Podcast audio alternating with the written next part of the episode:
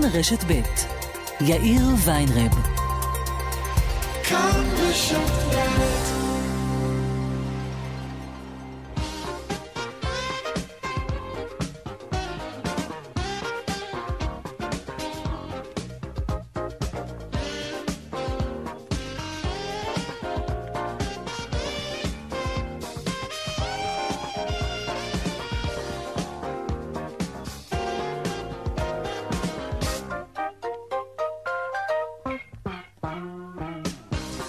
שלום רב לכם, ארבע וחמש דקות בדיוק, כאן צבע הכסף ברשת ב', יום רביעי, ט"ו באב, העורך רונן פולק, בהפקה אביגל בשור, הטכנאי רוני נאור, הדועל שלנו, כסף כרוכית כאן.org.il, אפשר ליצור איתנו קשר גם בדף הפייסבוק שלנו, כאן ב', אני יאיר ויינרב, מעכשיו עד חמש, אנחנו מיד מתחילים.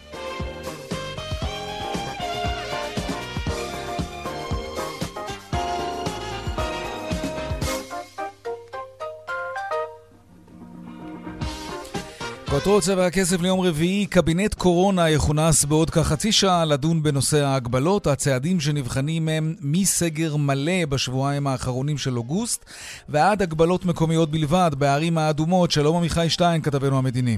בפעם השנייה בתוך שבוע התכנס בעוד זמן קצר קבינט הקורונה. הפעם, בניגוד לפגישה לפני יומיים, צפויות גם החלטות. פרופסור רוני גמזו צפוי להציג את המתווה שלו כיצד להוריד את התחלואה. בין היתר מסתמן כי פרופסור גמזו יציג מתווה שיקבע הגבלות חמורות על ערים אדומות עם תחלואה גבוהה. המטה לביטחון לאומי צפוי להציג את הדעה שלו שתתמוך בסגר משמעותי, סגר לילי או אף סגר מלא בשבועיים האחרונים של חודש אוגוסט כדי להוריד את התחלואה ולאפשר את פתיחת בתי הספר ופתיחת השמיים. כאמור, הפגישה תחל בעוד זמן קצר ונראה שבתום אותה ישיבה תובא החלטה בפני הממשלה. אנחנו מיד נדבר כאן עם חבר קבינט הקורונה, השר עמיר פרץ. המשבר הכלכלי, משרד העבודה והרווחה משיק תוכנית חדשה להכשרה מקצועית בעלות של מיליארד שקלים. על פי התחזיות, בסוף שנת 2020 יהיו בישראל חצי מיליון מובטלים, ומטרת התוכנית היא להחזיר למעגל העבודה כמאה אלף מהם. הנה שר העבודה והרווחה איציק שמולי. מול שני האתגרים הכבירים האלו, האבטלה שגואה וגם בעיית הפריון הנמוך שמלווה את המשק בשנים האחרונות, התוכנית הזו היא התשובה כדי להעמיד כאן מערך הכשרות מודרני, אטרקטיבי ואפקטיבי, שיוכל לחלץ רבים מהישראלים מהמצוקה שאליה הם נקלעו, וגם לשפר תוך כדי כך את ביצועי המשק. בארבעת הימים האחרונים העביר הביטוח הלאומי כ-50% מהמענקים לאזרחים. בנוסף, איתר הביטוח הלאומי יותר מ-200 אלף חשבונות בנק של זכאים. קבוצת הגיל העיקרית שחסרים לביטוח הלאומי את חשבונות הבנק שלה היא גילאי 18 עד 21. כדי לעדכן את פרטי החשבון שלכם, אתם צריכים להיכנס לאתר הביטוח הלאומי, ובשום אופן אל תיתנו אותם למישהו שמטלפן אליכם ואומר שהוא מהביטוח הלאומי. הם לא מטלפנים. תיזהרו מהונאות. פייסבוק מודיעה היום על יישום תוכנית המענקים לעסקים קטנים שתעניק למעלה ממיליון דולר לעסקים קטנים באזור גוש דן. במסגרת התוכנית פייסבוק תעניק כמאה מיליוני דולרים ל-30 אלף עסקים קטנים ברחבי העולם, כולל בישראל. המענק ישלב כסף מזומן ושוברים לפרסום על גבי הפלטפורמה של פייסבוק. על פי מדיניות החברה, התוכנית תפעל רק בערים שבהן יש לפייסבוק משרדים. וזה אומר בעצם רק בתל אביב. משבר, המשבר בתעופה, מרגע שנסגרו השמיים בניסיון למנוע את התפשטות הקורונה, התריעו חברות התעופה שאם המצב הזה יימשך זמן רב, הן יגיעו לקריסה. האחרונה להצטרף אליה היא גם וירג'ין אטלנטיק, שעתידה לא ברור כרגע, והיא ביקשה הגנה מבית המשפט. שלום שרון עידן, כתבנו לענייני תעופה. כן, שלום אה, יאיר. תראה, בעצם אנחנו רואים שגם וירג'ין אטלנטיק, כמו הרבה מאוד אה, חברות, אה, נקלעה לקשיים. צריך לומר, היא כרגע לא מודיעה שהיא מפסיקה את פעילותה, היא בעצם מבקשת הגנה מפני נושים. הדבר הזה הוגש אתמול בבית משפט בניו יורק, זה צ'פטר 15, מאוד דומה לצ'פטר 11 שאנחנו כן. מכירים מארצות הברית, אבל בדרך כלל זה סעיף של חברה שהיא איננה אמריקאית, מדובר כאן על חברה בריטית כמובן. מה זה אומר? זה אומר שני דברים. קודם כל, האם היא תצליח לבנות מחדש, זה מה שהיא מבקשת, את את מבנה ההון שלה ולהמשיך ולתפקד, זה כמובן יהיה הסצנריו נאמר היותר טוב, אבל כמובן שהדבר הזה עלול גם להוביל לפשיטת רגל. נזכיר שריצ'רד ברנסון, הבעלים של וירג'ין אטלנטיק ושל בכלל כל הקבוצה, נמצא גם בבעיה עם חברה אחרת שלו, וירג'ין אוסטרליה. שנמצאת במצב אפילו עוד יותר קשה.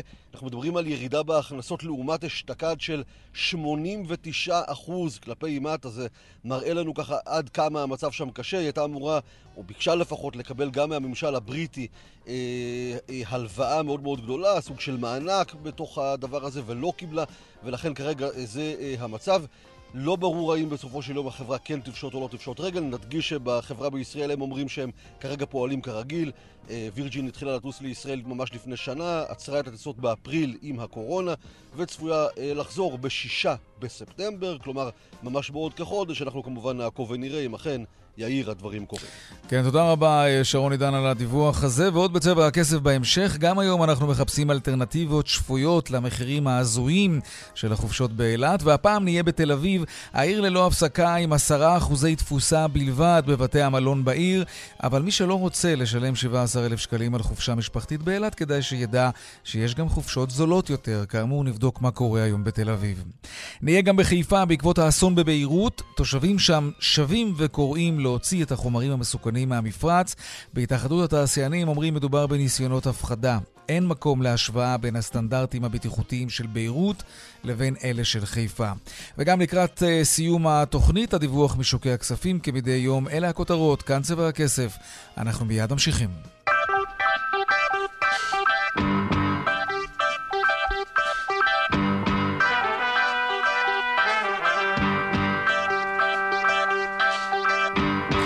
שלום עמיר פרץ, שר הכלכלה. שלום וברכה, שלום לכם, שלום למאזינים. תודה. נתחיל עם האסון בלבנון, מראות קשים, טרגדיה גדולה. ישראל הציעה עזרה. הלבנונים, הלבנונים החזירו איזושהי תשובה לגבי הסיוע ההומניטרי שישראל הציעה? תראה, אתה אה, מניח שההצעה שלנו היא הצעה כנה. כן. אה, אנחנו אה, ודאי הטלנו ספק רב בתגובה של... הלבנונים או באפשרות שהם יענו בחיוב. יחד עם זאת, אה, כדאי שכל העולם ידע שבכל מקום שיש אסון בסדר גודל כזה, אסון שאיננו מבחין בין בני אדם, לא בין עדות, לא בין דתות, אנחנו, מדינת ישראל, מוכנים להתייצב. והלוואי ויהיה שינוי, ב... שיהיה לנו שינוי בעמדה. אנחנו קיבלנו לא? כלומר, הם דחו לא, את הסיוע לא. שפשוט לא הגיבו בינתיים? כרגע זה בהחלט במצב של, מה שנקרא, אנחנו אמרנו את שלנו, כרגע אין שום תגובה, ואני מקווה שמשהו יקרה בעתיד. אוקיי. Okay. אבל אני אה, בטוח שהגורמים היותר אה, חשאיים שלנו פועלים בעניין. Mm-hmm. אני ודאי משתדל מאוד לצמצם, כי אם יש סיכוי שמשהו יקרה, אז עדיף לנו לתת לה... לאותם מסלולים אה, שקטים שהם עושים את עבודתם. כן, זה ברור. מה דעתך, אגב, על היוזמה של עיריית תל אביב להאיר את בניין העירייה בדגל לבנון? יש, יש לא מעט ביקורת על העניין הזה. אני לא חושב שצריכה להיות ביקורת. בסך הכל אה, מדובר על אה, טרגדיה שאף אחד מאיתנו לא היה מצפה שזה יקרה, וגם אף אחד מאיתנו לא מרגיש חלילה שום אה, ניצוצות, לא של שמחה ולא של שמחה לאיד, כי בסך הכל מדובר בלבנון. בלבנון זה אוכלוסייה מאוד מורכבת, ובלבנון לא כולם אנשי חיזבאללה ולא כולם שיעים. יש אוכלוסייה נוצרית מאוד גדולה, כבר פחות גדולה קיימים, מפעם, כן. זה נכון, אבל עדיין, עדיין ההשפעה של האוכלוסייה הנוצרית בלבנון היא עדיין קיימת, החוקה שלהם מחייבת שהנשיא הלבנון יהיה נוצרי. כן. ו... וגם היו תקופות אחרות, הגדר הטובה וכולי, כן.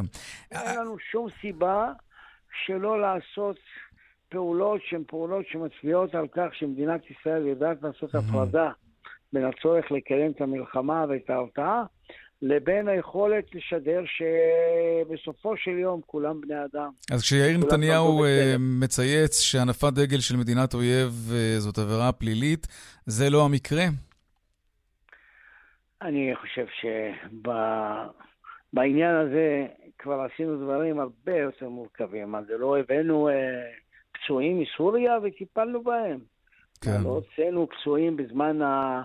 בתוך צוק איתן, לא שלחנו אה, אמבולנסים שלנו צבאיים לתוך עזה כדי לחלץ ילדים ופצועים שנפצעו מ...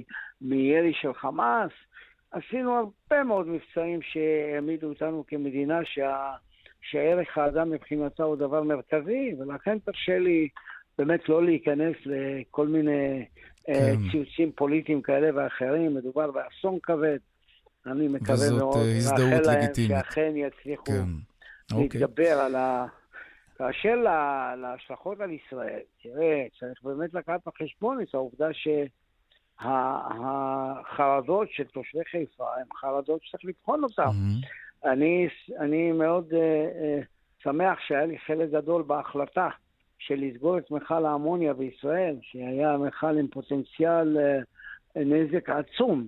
כן, והוא ו- פונה משם. ובהחלט כן. פונה ו- וצמצם מאוד את פוטנציאל הנזק ל- לאזרחים שגרים אבל באזור, עדיין אבל יש- צריך עדיין לבדוק. כן, יש הרבה מאוד חומרים שם. חומרים מסוכנים. ואתה, אמיר, שר ותיק, עשית הרבה תפקידים, כולל שר הביטחון. אז ממה שאתה יודע ומכיר, אה, עד כמה אתה באופן אישי, כן, מודאג שדבר כזה עלול לקרות פה אצלנו, ממה שאתה יודע ומכיר. מה, בעניין חומרים מסוכנים? כן, אסון כזה, כמו שקרה בביירות, לא, לא. יכול לקרות לא אצלנו חושב. גם? אה, אף פעם אני לא אומר בביטחון מוחלט שאפס סיכויים, אבל אה, אין מה להשוות. רמת הבחינות שאנחנו עושים לבטיחות ולהשפעות השונות בכל מפעל ומפעל, אנחנו מקיימים מערכת בדיקות מאוד מאוד מחמירה. אני חושב שהמשרד להגנת הסביבה עושה עבודה יוצאת מן הכלל ומשפר אותה כל יום מחדש, כל יום מחדש.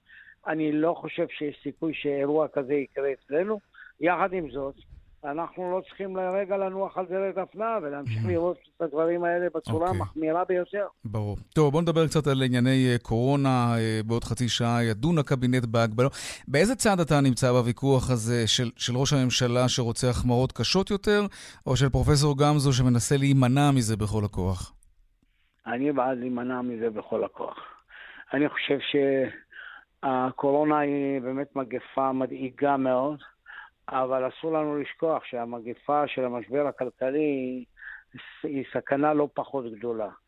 יחד עם זאת, הוכחנו שכשמקפידים אפשר גם לקיים חיי שגרה בזמן קורונה, אבל גם uh, להקפיד יותר כדי למנוע את התפרצות המחלה ואת ההתפשטות שלה. לא בהכרח יש קשר ישיר בין המוקדים שנסגרו לבין צמצום היקף התחלואה. אין פה בחינה uh, של מה המקורות, איפה הקשר, והדבר המרכזי שאנחנו מבינים, שיכול חולה אחד, חולה אחד שלא אותר בזמן, אה, להפיץ, להפיץ בקרב כן. אלפי אנשים. ולכן המבחן הוא איך אנחנו מחזירים את האמון עם התושבים. אם התושבים בישראל ייתנו אמון מוחלט בהנחיות ובהחלטות, זה 80% מהיכולת שלנו לנצח את המגפה הזאת. אין שום סיבה שאנחנו נמשיך אה, בכללים שהם לא ברורים לחלוטין. אם רוצים לסגור בתי עסק, הקריטריונים צריכים להיות קריטריונים שווים אוקיי. לכולם, אם זה לפי אחוזים, אם זה לפי גודל, אבל לא כל ענף יקבל קריטריונים אחרים, וזה יוצר אווירה אוקיי. שמי שלוחץ יותר מקבל פחות מגבלות. כן, אני זה- בהחלט זה נגד ברור. מגבלות אה, מיותרות. אוקיי, וכשכל הוויכוח אני הזה... בעד לפתוח את המשק ולעזור ברור, לאזרחים הנקודה ברורה. להתקיים בכבוד. וכשכל הוויכוח הזה מתנהל כל העת, יש עוד משהו שמרחף כל הזמן, וזו סכנת בחירות. אתה חושב שזה עלול להגיע לזה בגלל הוויכוח על התקציב? בהחלט כן. כן? אני זה איום ממשי? כן. אני Mhm. חושב שראש הממשלה רוצה להוביל לבחירות.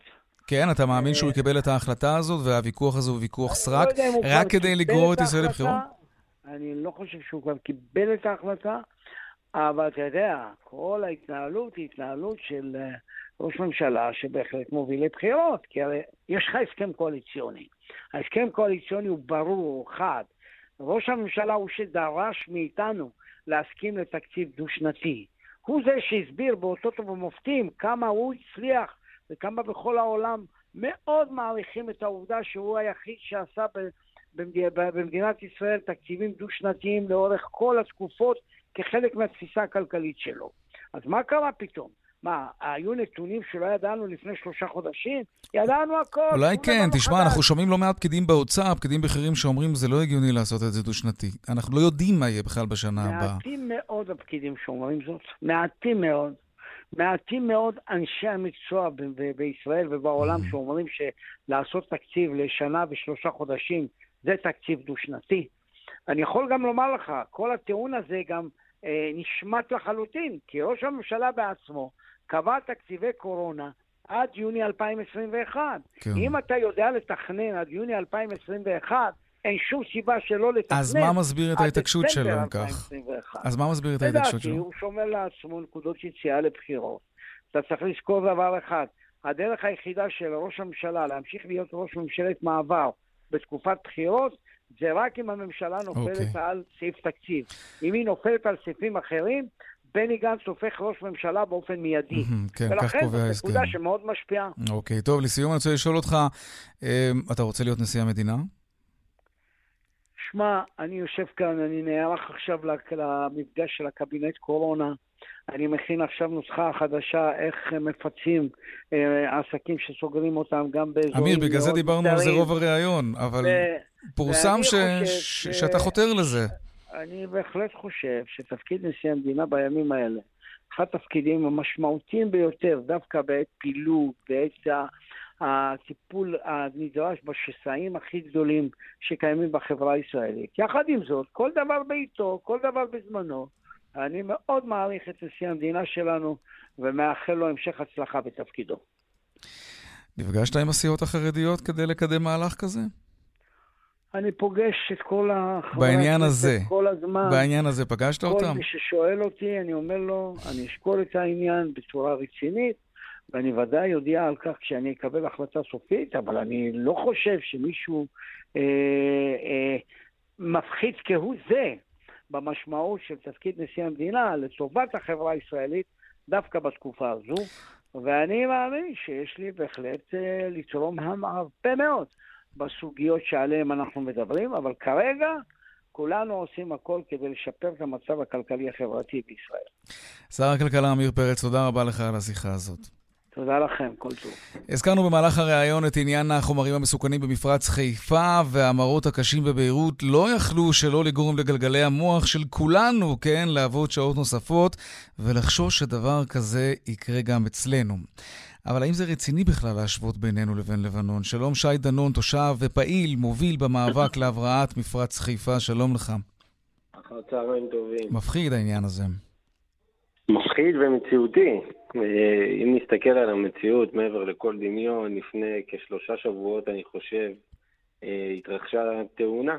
תאונה בין אה, שני רכבים, רק שאחד מהם הוא מכלית גז שיצאה עמוסה ממפעלי הבתי, בתי הזיקוק מול מכונית פרטית, והעסק שם התחיל לדלוף, ואם לא לוחמי אש שמסכנים את חייהם לצד אה, ציוד חדש שנכנס שבוע לפני כן, שבוע לפני כן, כך אמר אה, תפסר אה, כיבוי אש אה, לפעולה. אז במקום פקק של שמונה שעות שהכביש אה, כביש 4 בצומת וולקן נחסם, היינו עדים לפיצוצי שרשרת שאנחנו רק יכולים לדמיין איפה הם... כן, אתה בטוח. בזה? אתה- איש מקצוע? אתה יודע. שזה מה שהיה קורה? אני לא צריך להיות איש מקצוע. לא, אני אגיד לך למה אני אומר, כי בהודעה של איגוד תעשיות הכימיה, הם אומרים, התעשייה אה. בחיפה עומדת בכל הסטנדרטים המחמירים בעולם בהיבט של בטיחות. זה לא מרגיע אותך? מרגיע אותי? תראה, הם, אני מאמין להם רק לדבר אחד למפעלים, כן. לדיווח שלהם למשקיעים שלהם. וברגע שהם מדווחים על תקלות למשקיעים שלהם באתר של, אה, באתר מנה של, ה, של כן. הבורסה, אז אני, אז אני יודע, רק על זה אני סומך, ואז מה אני רואה שם? פעילות לפיד אירע עקב תקלה, עקב תקלה במכשיר טילן, במכשיר הטולואן, במכשיר... תגיד, מה, אני כימאי או שאני תושב שרוצה לעשות ג'וגינג ולנשום אוויר נקי? ולחיות, כן. עכשיו תראה, אנחנו, אנחנו פה קיבלנו אה, רמזור אדום, כי למעשה עם דוח מקינזי דובר על דוח כלכלי, ואמר לנו שהאינטרס הכלכלי בלקחת את הקרקע, לפנות המפעל ולתת כסף, כאילו, להחליף את זה בדירות ותעשייה נקייה, ש, שאנחנו יוצאים ברווח. וכולם רצים לכיוון הזה ובצדק. אבל גם יש את הנושא הבריאותי. כבר היום מתים אנשים במפרץ חיפה כתוצאה ממפגעי אוויר, כבר היום כן. מתים כתוצאה מזיהום, אוקיי? ואנחנו קיבלנו הוראת אזהרה שיש גם סכנה יש גם בטיחותית סכנה וביטחונית. אחרת, כן. שי דנון, תושב... שיכולה לעלות לנו בחיים. נ- אני אומר, כן. ההחלטה כבר נפלה, אנחנו מבינים שצריך לפנות, עכשיו השיח הוא על לוח הזמנים, אם זה יהיה אוקיי. ב-2023, או ב-2025, או ב-2030. אנחנו ממשיכים לעסוק בעניין הזה. שי, אתה מוזמן לה- להמשיך ולהאזין לנו כמובן. שי דנון, תושב ופעיל. אומר- אני רק עוד משפט אחרון, כן. עדיף שאנחנו נסגור את בתי הזיקוק כמה שזה כואב, ולא אוקיי. נסראללה יסגור אותם. חס וחלילה. תודה, שי. שלום, ביי, אה, ניר. קנטור, מנהל איגוד הכימיה בישראל בהתאחדות התעשיינים, איגוד הכימיה בישראל בהתאחדות התעש- התעשיינים. שלום לך. שלום רב. אני מניח שאתם מבינים את החששות של התושבים, זה, זה לגמרי טבעי. אנחנו מבינים את החששות, אבל אנחנו חושבים שלחלוטין אין, אין שום רלוונטיות למקרה שאנחנו מדברים עליו כרגע. לא, למה? אנחנו מדברים, כיוון שאנחנו מדברים על סטנדרטים אחרים, אנחנו מדברים על רגולציה שהיא אה, בעולם אחר לחלוטין, מדינה מתפתחת, אה, לבנון, לעומת הסטנדרטים שקיימים בתעשייה הישראלית ובפעילות של התעשייה הישראלית אל מול הרגולטור הישראלי. הדבר דומה בעיניי אה, להשוואה בין איזושהי נסיעה של רכב שהוא לא מתוחזק במהירות מאוד גבוהה על רכב או על כביש מאוד רעוע באזור נידח בעולם, עם נהג שלמד אולי שני שיעורי נהיגה, לבין נסיעה באותה מהירות, אבל עם רכב מתוחזק על כביש אוטוסטרדה מסודר, ועם נהג מיומן שיודע מה הוא עושה. אה, כפי שזה נראה כרגע, זה לא כן. המצב, אנחנו מבינים שהכמויות שהיו בלבנון הן כמויות אדירות בישראל, הכמויות שמותרות למפעלים הן אה, פסיק קטן ביחס לזה, זה פחות מאחוז, וגם זה לזמנים מוגבלים, כך שההשוואה היא לחלוטין לא רלוונטית. אוקיי. אני, אני, אני קונה את המטאפורה שלך, בסדר? אנחנו נמצאים במקום אחר מבחינת תקינה וכללים וסטנדרטים, סטנדרטים, אמות מידה וכולי, 100%. אבל לעמוד בכללים ובסטנדרטים הכי מחמירים שיהיו זה דבר אחד, זה מצוין כדי למנוע תקלות וטעויות, אבל לחטוף טיל לשם זה דבר אחר. והאם המאגרים האלה של החומרים המסוכנים חסינים מפני טילים שיגיעו מצפון או מדרום? ואז כבר לא כל כך קשור ותלוי, וגם לא כל כך, אתה יודע, לא רלוונטי, עד כמה אתם שומרים על כללי הבטיחות בעבודה היומיומית. בהחלט כן, הרגולציה הישראלית היא לא מדברת רק על הרגולציה של המשרד להגנת הסביבה, יש פה עוד מאפיינים, עוד גורמים נוספים שמעורבים, אם זה משרד הביטחון, זה כמובן פיקוד העורף, כל אחד מהרגולטורים הללו נותנים את התנאים שלהם, בוחנים את הסיכונים, ובהתאם לזה אה, ניתנים, ניתנות הדרישות למפעלים. והמפעלים אז עומדים מה זה באותן אומר? דרישות. שאי אפשר להפציץ או לירות טיל אל מאגר של חומרים מסוכנים שנמצאים במפרץ חיפה? בהחלט שאפשר, אין לנו שליטה על זה, וזה לא רלוונטי לנו, אבל יש פה אז את ההגנות צודקים הטובות התושבים. שאם חלילה המקום הזה יותקף בידי טילים, אז מי שגר קרוב לשם, ויש לא מעט כאלה, עלולים לא להיפגע מהטיל, אלא מהחומרים המסוכנים שנמצאים ממש מעבר לחלון שלהם. מאפייני הבטיחות שנמצאים היום במתקנים התעשייתיים בחיפה לא יאפשרו את זה. המתקנים הללו מוגנים גם למקרים של טילים. יש אה, תרחישי ייחוס רלוונטיים שהמתקנים אה, מוכנים גם לתרחישי ייחוס הקיצוניים ביותר על מנת שלא יהיו סיכונים שכאלה. מה, מה יכול למנוע באמת פגיעה של טיל במקום הזה ופיזור החומר? חלק גדול זה אותם מיגונים שקיימים כבר מלכתחילה, על מנת שאם הטיל מגיע אז הוא לא יפגע במכל עצמו, אלא יפגע במכלים המבוטנים שנמצאים מסביבו. כך שיש הגנה אה, מסיבית מסביב, וגם אם אה, חלילה תהיה התפרצות של החומר, כמובן שהוא יהיה לוקאלי בלבד, ולא יוכל להתפזר מעבר לכך. אלה אוקיי. ההגנות שנמצאות, וזה תחת הרגולציה של המשרדי הממשלה. אוקיי. אגב, יש לי עוד שאלה אחת לגבי התגובה שלכם, ואני מצטט ממנה. התעשייה בחיפה תורמת לתעסוקה, לפרנסה ולכלכלה של העיר הרבה יותר מהפופוליסטים שטובים רק במילים ולא פרנסו אדם אחד בחייהם. קצת הפכתם את זה לעניין אישי, לא? מה, מה הקשר בין אם המתנגדים שלכם פרנסו מישהו או לא? מדובר באנשים שחוששים לחיים שלהם. עצם ההשוואה שניתנת כרגע לאירוע שיש בלבנון אל מול מה שקורה בישראל מראה שיש פה פופוליזם מאוד משמעותי. אם היה דיון מקצועי וניתן לדון את הדיון המקצועי על הסיכונים ועל התגובות הנדרשות מזה, אז הכל היה בסדר. אבל אנחנו מדברים פה על השוואה שמלכתחילה היא לא במקומה, וכל הרעש שיש כרגע הוא לחלוטין לא רלוונטי. אנחנו צריכים לדון על הנתונים, והנתונים הטובים ביותר שאפשר להתייחס אליהם הם דוח שרק לפני שנה המשרד להגנת הסביבה פרסם לגבי הסיכונים שנמצאים במפרץ חיפה, הסיכונים המצרפיים בחיפה, והוא ציין שאין רצפטור ציבורי אחד באזור מפרץ חיפה, אוקיי. אה, שמהווה, שהתעשייה מהווה סיכון לדבר. ניר קנטור, אה, מנהל איגוד הכימיה בישראל בהתאחדות התעשיינים, תודה רבה לך על השיחה הזאת. תודה רבה גם לכם. דיווחי תנועה עכשיו. בדרך שש צפונה עמוס ממחלף קסם עד מחלף אייל וממחלף עירון עד יוקנעם. באיילון צפונה עמוס ממחלף חולון וקיבוץ גלויות עד מחלף השלום. דרומה יש עומס ממחלף רוקח עד לגוארדיה. דיווחים נוספים בכאן מוקד התנועה, כוכבי 9550 ובאתר שלנו, אתר התאגיד, אתר כאן. הפסקת פרסומות קצרה ומיד אנחנו נחזור עם מחירי המלונות בתל אביב. מה קורה שם בכלל? האם תיירים מהארץ, תיירות פנים מגיעה בכלל לתל אביב? כן, מיד אחרי הפרסומות.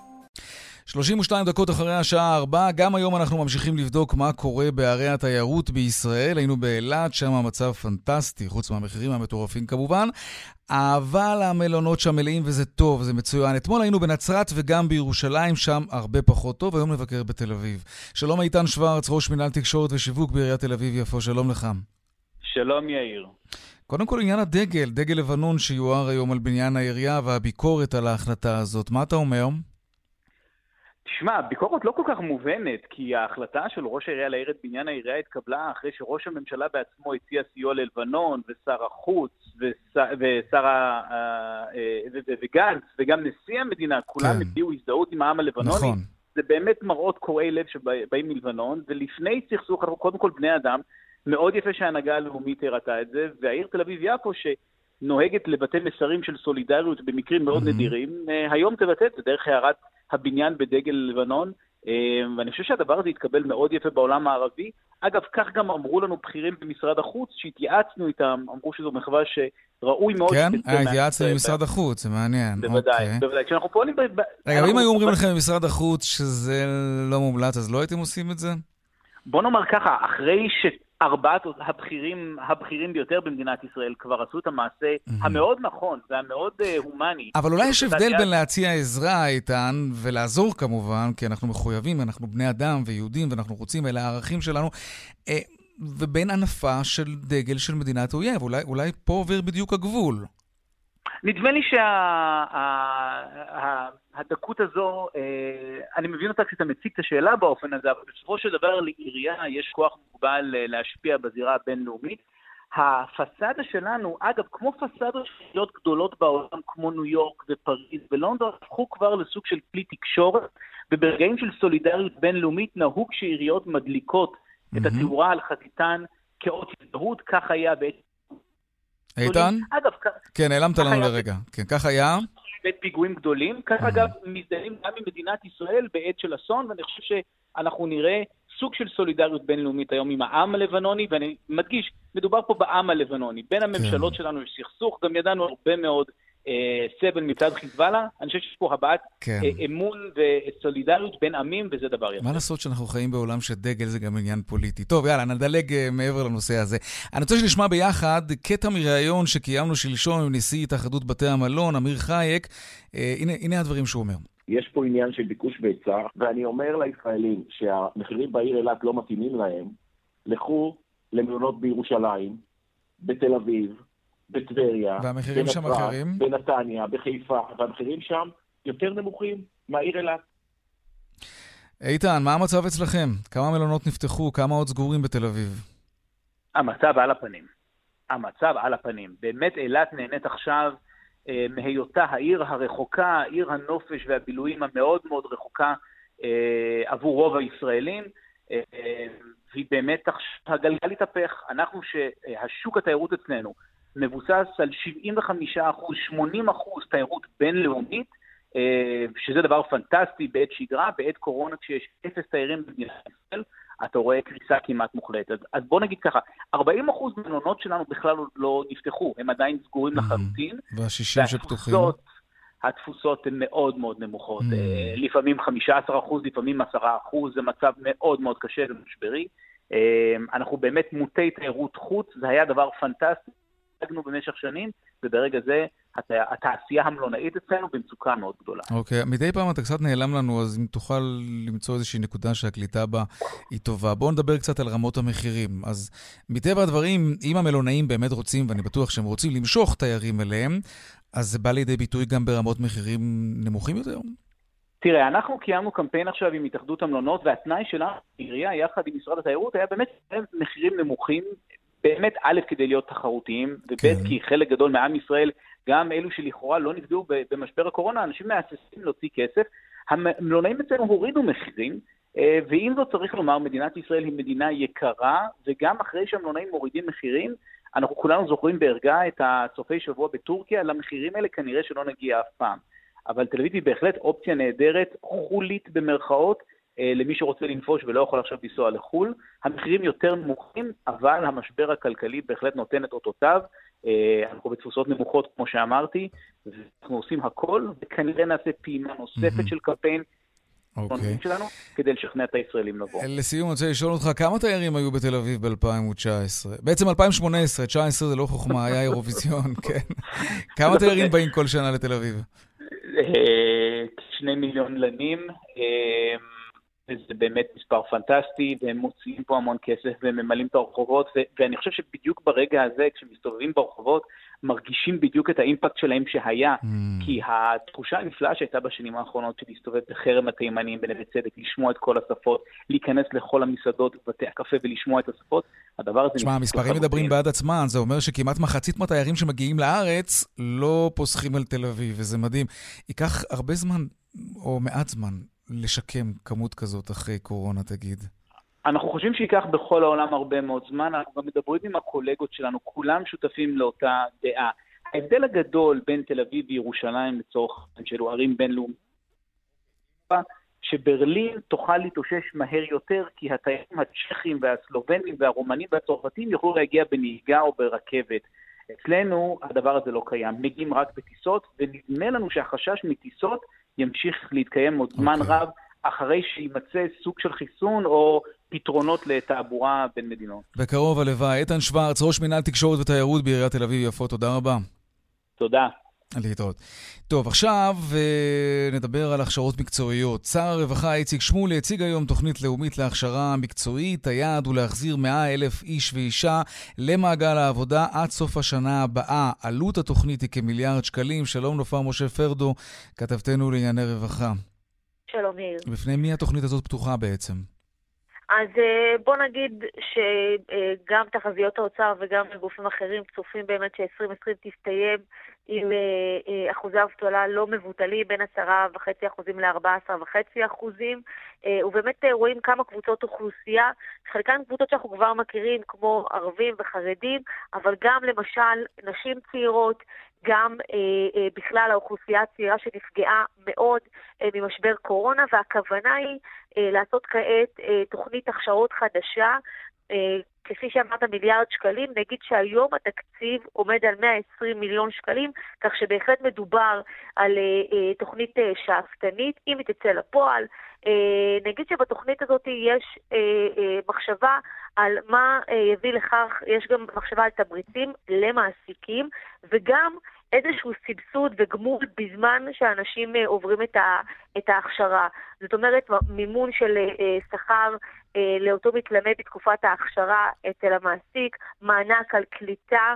אה, אה, של, okay, אוקיי, של עובד. אוקיי, אבל רק כדי שנבין, נופר, הכשרה לאילו תחומים? כלומר, נגיד אנשי ענף התיירות, היא... רגע, רק כדי לחדד את השאלה, ענף, mm-hmm. אנשי ענף התיירות לצורך העניין, הענף שלהם בתרדמת עמוקה, חודשים, ואין לדעת גם מתי הוא יחזור לפעול בכלל, או באופן מלא. אז נגיד סוכן נסיעות, כדי להגיע לתוכנית הכשרה כזאת, מה הוא צריך לעשות, ומה מציעים לו בכלל ללמוד?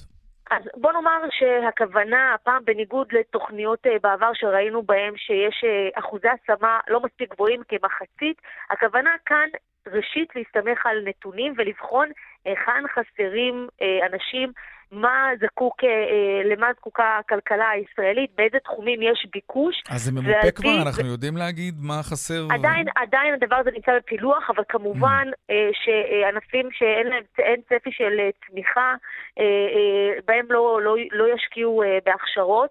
ונגיד שיש גם איזשהו ניסיון להחזיר לעבודה אנשים שהוצאו לחל"ת. אנחנו רואים שאנשים יצאו לחל"ת לא רק אה, מתחומים שנפגעו ישירות okay. אוקיי.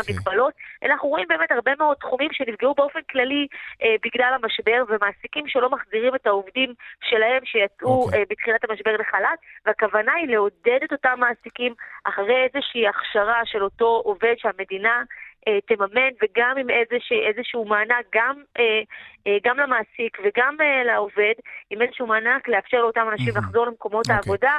בכל אופן, נפלא. התוכנית הזאת היא בעוד כחודש כן. אמורה לצאת לפועל. אני מקווה עם הפילוח, כדי שאנשים ידעו מה מוצע להם בעצם. את נשארת איתנו, אה, נופר משה, אנחנו נצרף לשיחה עם מי שאפשר לדבר איתו על הכשרות מקצועיות, אבל כאלו שהסקטור הפרטי עושה. שלום אה, חיים גרון, מנכ"ל ומייסד שותף ב Infinity Labs מבית אה, Matrix, שלום לך. שלום יאיר, שלום. אה, אתם עסוקים בהכשרות, עוסקים בהכשרות אה, מקצועיות לתפקידים בהייטק, מטבע הדברים, אני מניח. מה למשל? נכון, בעיקר פיתוח תוכנה. אנחנו Mhm. מכשירים לעולמות של embedded ושל full stack ועוד אה, פיתוח, פיתוח תוכנה, אתה יודע, Mhm. זה עולם רחב. עכשיו, מדובר באנשים שאין להם שום רקע בתחום בכלל, הם באים בכלל ממחוזות אחרים לחלוטין? נכון, אה, אנחנו בוחרים אנשים שהם, אה, יש להם נטייה ריאלית, זאת אומרת. אה, אתה לא יכול לקחת אנשים בלי שום נטייה, אתה יודע, עדיין אתה לוקח אנשים עם נטייה ריאלית, שבחרו ללמוד דברים בדרך כלל שהם אהבו בתיכון, תחשוב על אנשים שלומדים ביולוגיה וכימיה ופיזיקה כן. ומתמטיקה, וכשיוצאים לשוק העבודה מבינים ש...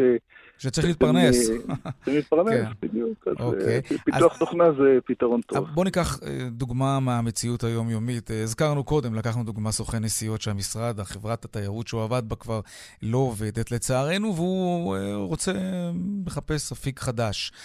איך הוא מגיע אליכם? כמה הוא צריך לשלם לכם למען ההכשרה הזאת? ומי מבטיח שהוא מקבל גם אחר כך עבודה? אז ההכשרה של אינפיניטי היא פתוחה לכולם, כל עוד, אה, כל עוד, כמו שאמרתי, יש לו נטייה ריאלית, ועובר מבדק, יש לנו מבדק של אה, בערך יום, ואנחנו יודעים אה, בעצם לה- להגיד בעצם אם הוא מתאים או לא אוקיי, מתאים אה, אדם לתחום עבר, הזה. עבר את המבחן. עבר, עובר אחר כך שהוא מקבל עוד משימה לעוד שבועיים שלושה, ואז אנחנו בוודאות יודעים שהוא באמת מתאים לתחום. אוקיי. אנחנו נותנים את ההכשרה ללא עלות בכלל, זאת אומרת אפילו נותנים מלגות בזמן ההכשרה. מה זה מלגות? מלגות, מלגות קיום, אתה יודע, שבן אדם יהיה לו כסף לסנדוויץ' ולנסיעה, אתה יודע, להגיע למעבדה. לא, זה לא מלגות שאתה יודע, אפשר לשלם מהמם. mm שכירות או לשלם משכנתה. אוקיי. זה דמי קיום אה, לצורך העניין. אה, ההכשרה היא יחסית ארוכה, היא שבעה, שבעה חודשים, בהיקף, אה, בהיקף מלא למעשה. אה, אפשר לעבוד בזמן ההכשרה. אה, ואחר כך, זאת אומרת, בתמורה להכשרה שאנחנו נותנים אותה ללא עלות. שהיא נמשכת אה, כמה זמן רגע לפני? בסדר גודל של שבעה חודשים. שבעה חודשים, 28 שבועות. אוקיי. עבר בהצלחה, כן. עבר בהצלחה, אה, למעשה אחר כך אנחנו דואגים לו אה, לעבודה, או אצלנו או אצל הלקוחות שלנו, אה, ולמעשה הוא מתחייב לעבוד אצלנו שנתיים בתמורה להכשרה שהוא עשה, אה, זה בעצם המחויבות שלו.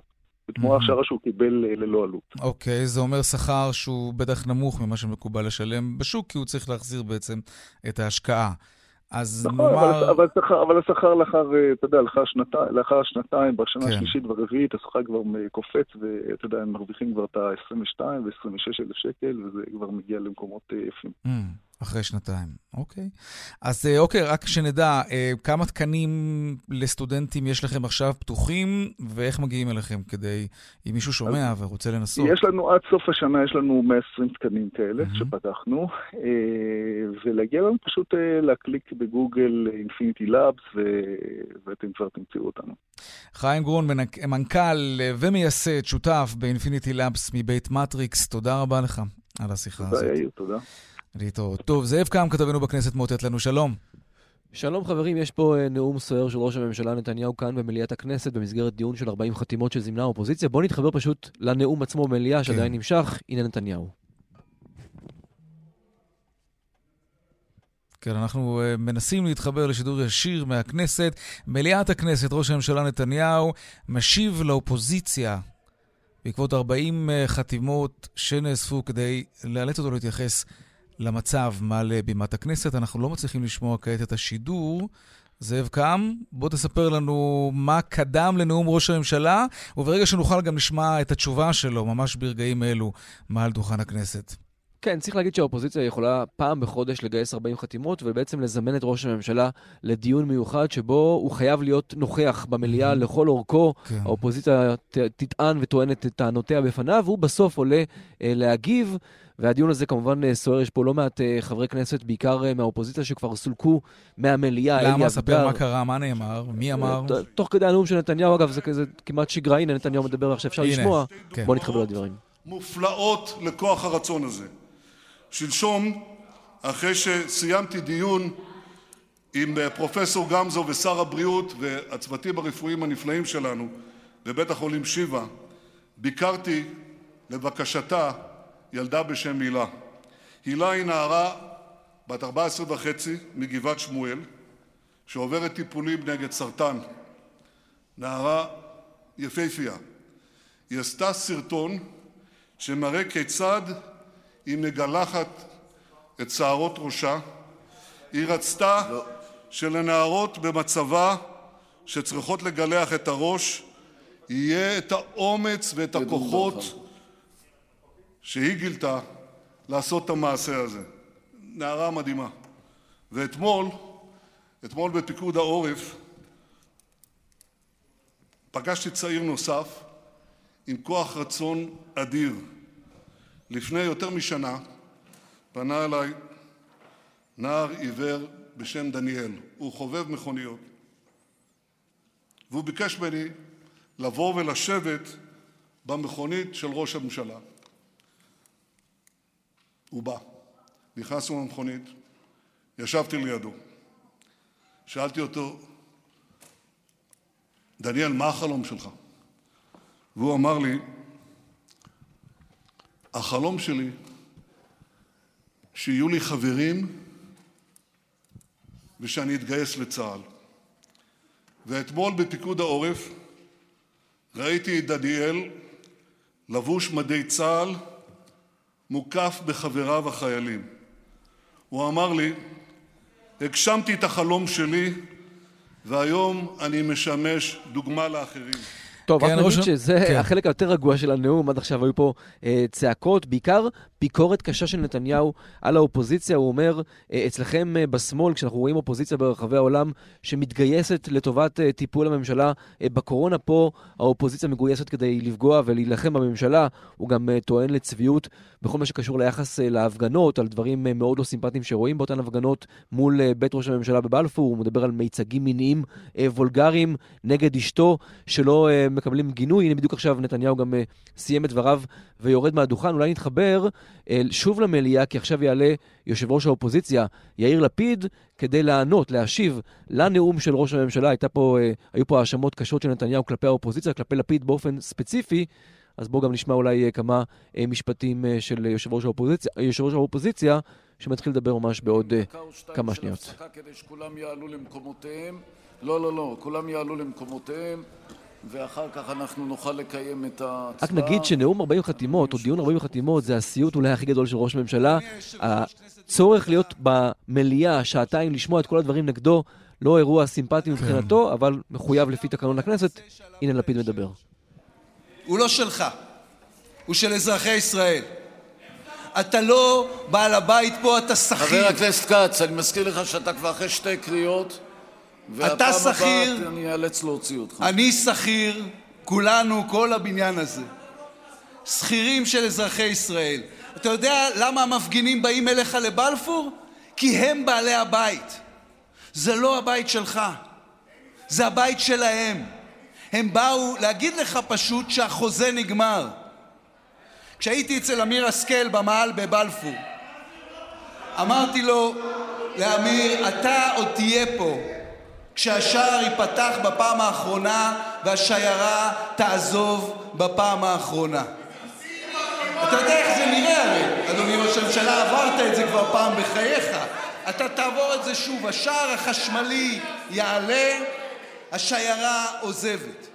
האאודי ראשונה, אחריה עוד אאודי עם מאבטחים, אחריה המשאית עם החפצים האישיים. ואז השער נסגר וזה נגמר, בלי דרמה גדולה. ככה זה בדמוקרטיה, זה הכוח והיופי של הדמוקרטיה. אוקיי, אנחנו שמענו עכשיו את יושב ראש האופוזיציה, יאיר לפיד משיב לראש הממשלה בעקבות אה, נאום אה, קשה מאוד, עם ביקורת נוקבת של ראש הממשלה כלפי האופוזיציה. זאב קם, תודה רבה לך בשלב הזה, אתה תמשיך ותעדכן כמובן גם בשלי וגואטה בשעה חמש. אנחנו ממשיכים עם ענייני צבע הכסף. הרבה מאוד יוזמות של ארגונים, רשויות ועמותות לעודד צרכנים לרכוש תוצרת מקומית בחנויות השכונתיות ובעסקים המקומיים. זו יוזמה יפה כמובן, והנה עוד יוזמה מעניינת של ארגון חיים וסביבה. הם קוראים לציבור יוכלו להשתמש במענק לכל אזרח כדי לרכוש מוצרים בחנויות שקרובות לבתים שלהם. שלום רחל עזריה, אה, חברת כנסת לשעבר, יושבת ראש חיים וסביבה, שלום לך. רחל? רחל עזריה? לא. אוקיי, אנחנו ננסה ליצור את הקשר עם uh, יושבת ראש חיים וסביבה כדי שתדבר איתנו על היוזמה שלהם, לעודד אתכם להשתמש במענקים שקיבלנו מהממשלה ולקנות בחנויות שקרובות לבתים שלנו ולא בחנויות מרוחקות. אנחנו כמובן גם נשאל האם, האם זה לא יפגע בחנויות המרוחקות בקניונים, שגם הם לא מלקקים שם דבש. טוב, קצת דיווחי תנועה ומיד ננסה לחדש את הקשר.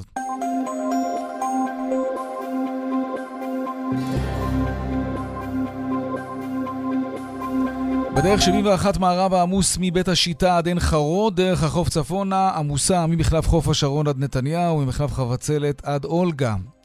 דיווחים נוספים בכאן מוקד התנועה כוכבי 9550 ובאתר התאגיד, אתר כאן.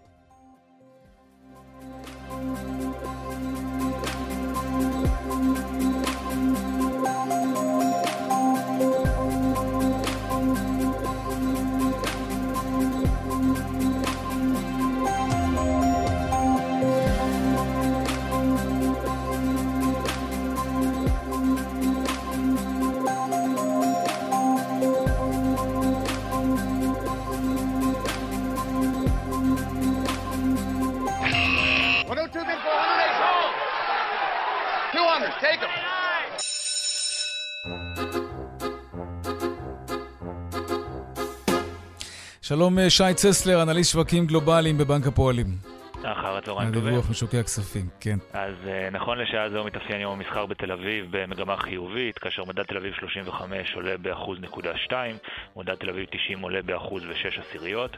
כ-45 דקות לפני תום המסחר, מחזורי המסחר ממוצעים ונעים סביב כ-1.7 מיליארד שקלים. בין המניות שבלטו לחיוב, מניית LivePerson שעולה בכ-22% וחברה לישראל שעולה בכ-12%. מנגד בלטה לשלילה מניית פריגו שיורדת בכ-8% כעת. בבורסות אירופה מתאפיין יום המסחר במגמה חיובית, בהובלת מדד פוצי הבריטי, שעולה בכ-0.9%. עם פתיחת המסחר בוול סטריט, מדדי המניות המובילים פתחו יום נוסף במגמה חיובית, עם עלייה של עד כאחוז. המשקיעים יוסיפו להתמקד במהלכי הרחבה של הממשל האמריקאי, דוח התעסוקה בארצות הברית שהיה פחות טוב מהצפוי, והמשך עלייה במחירי הנפט והזהב. ונסיים בשוק המטח. היום נחלש הדולר בכ-35 מאיות האחוז, לרמה של 3 שקלים, 42 אגורות ושתי עשיריות האגורה. האירו התחזק בכ-2 עשיריות האחוז, לרמה של 4 שקלים, 3 אגורות ו-7 עשיריות האגורה. עד כאן מהבורסה. תודה רבה, שי צסלר, אנליסט שווקים גלובליים מבנק הפועלים. תודה.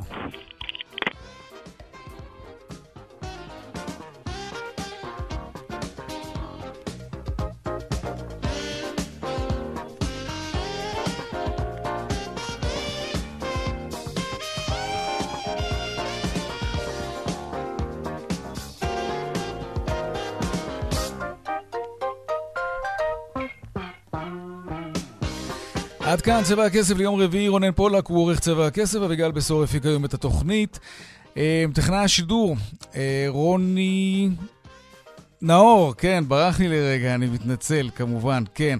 במוקד התנועה אהוד כהן וחגית אלחייני, הדואל שלנו כסף כרוכית כאן.org.il, מיד אחרינו שלי וגואטה, אני יאיר ויינרי, משתמע שוב ביום ראשון, ארבעה אחר הצהריים, ערב טוב ושקט שיהיה לנו, סוף שבוע טוב, נשתמע שוב ביום ראשון, שלום שלום.